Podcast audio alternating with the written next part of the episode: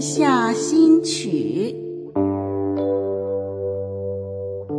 月光下的随想，星空下的眺望，播客小人物陪你话家常。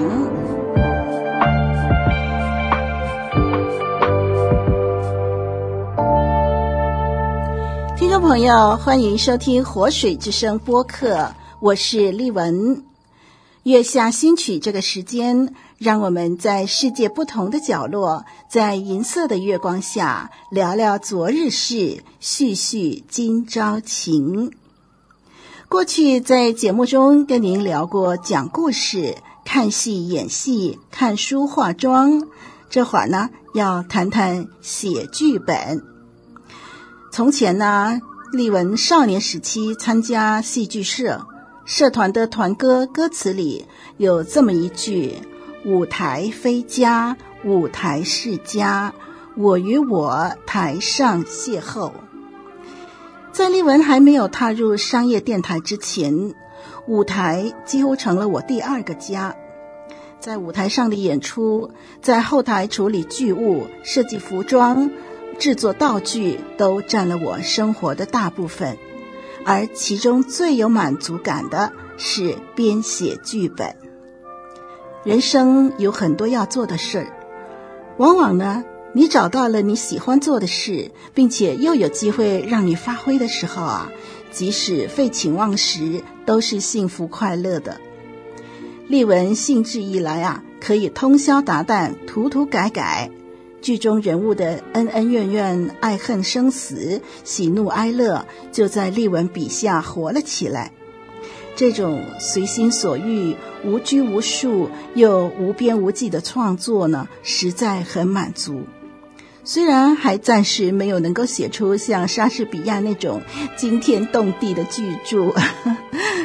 嗯，丽文一开始写的剧本呢，是以舞台剧为主的。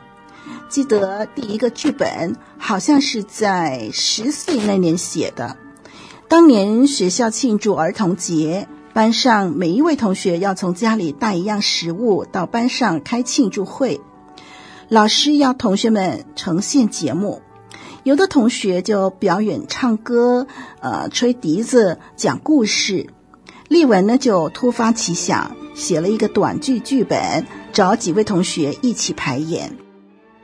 现在回想起来啊，很稀奇，当时怎么会有这种勇气和傻劲儿？不过很庆幸自己有了一个起步，没有开始就没有成果，那是肯定的。后来因为家境贫寒，丽文十五岁那年就一边念书一边找了一份兼差帮补家用，那是在商业电台广播剧组担任业余广播剧演员。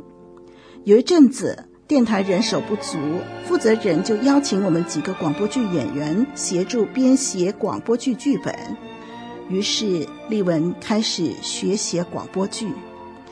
当年电台支付的稿酬还不错的，完成一个三十分钟的剧本，可以赚取我们一家五口一个月的柴米油盐呢。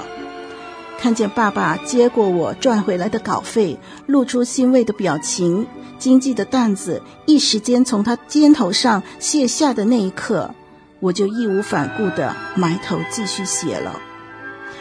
后来写着写着，教会每一年的圣诞节表演，希望有剧本可以演话剧，丽文就再次撰写舞台剧剧本，以教会的出发点。开始了以圣经故事为主的创作，在这个转折中，丽文写剧本的心境有了微妙的改变。过去写的剧本几乎都是虚构的内容，以爱情、亲情、家庭伦理等等为题材。写完以后，觉得人生就是这么无奈，人生就是如此令人遗憾。自己创作了以后，更陷入一种孤单、绝望的情绪当中。后来开始写圣经故事，圣经里所记载的人事物，绝大多数都是真实历史。在这些事件中，看见全能者上帝介入其中，使危机化为转机，使灾难变为祝福。丽文一边把圣经故事写成剧本的过程中，深深的被这些奇妙的事迹震撼。绝处逢生，天无绝人之路，柳暗花明又一村。啊，这些的转变是因为有上帝参与其中。丽文看见，我可以透过笔下的创作，把圣经真实事迹透过话剧、广播剧，让更多人可以知道，原来生命中有上帝是如此蒙福。在这样的感悟里。丽文写剧本的动力起了很大的变化。过去是为娱乐听众、娱乐观众、为稿费、为糊口而写，而如今是为分享生命之福、为上帝而写。过去得到观众对剧本的赞赏而沾沾自喜，得到丰厚的稿酬而能果腹，就感觉到欣慰。而如今，看见许多人因为我的创作而认识生命的主，感到前所未有的喜乐，也充满了创作的使命感。这都不是金钱能够衡量的，也都不是金钱能够换来的。听众朋友，你有什么嗜好令你充满动力和喜乐吗？希望你的人生充满上帝的祝福。我们下一集再聊吧。我是丽文。晚安。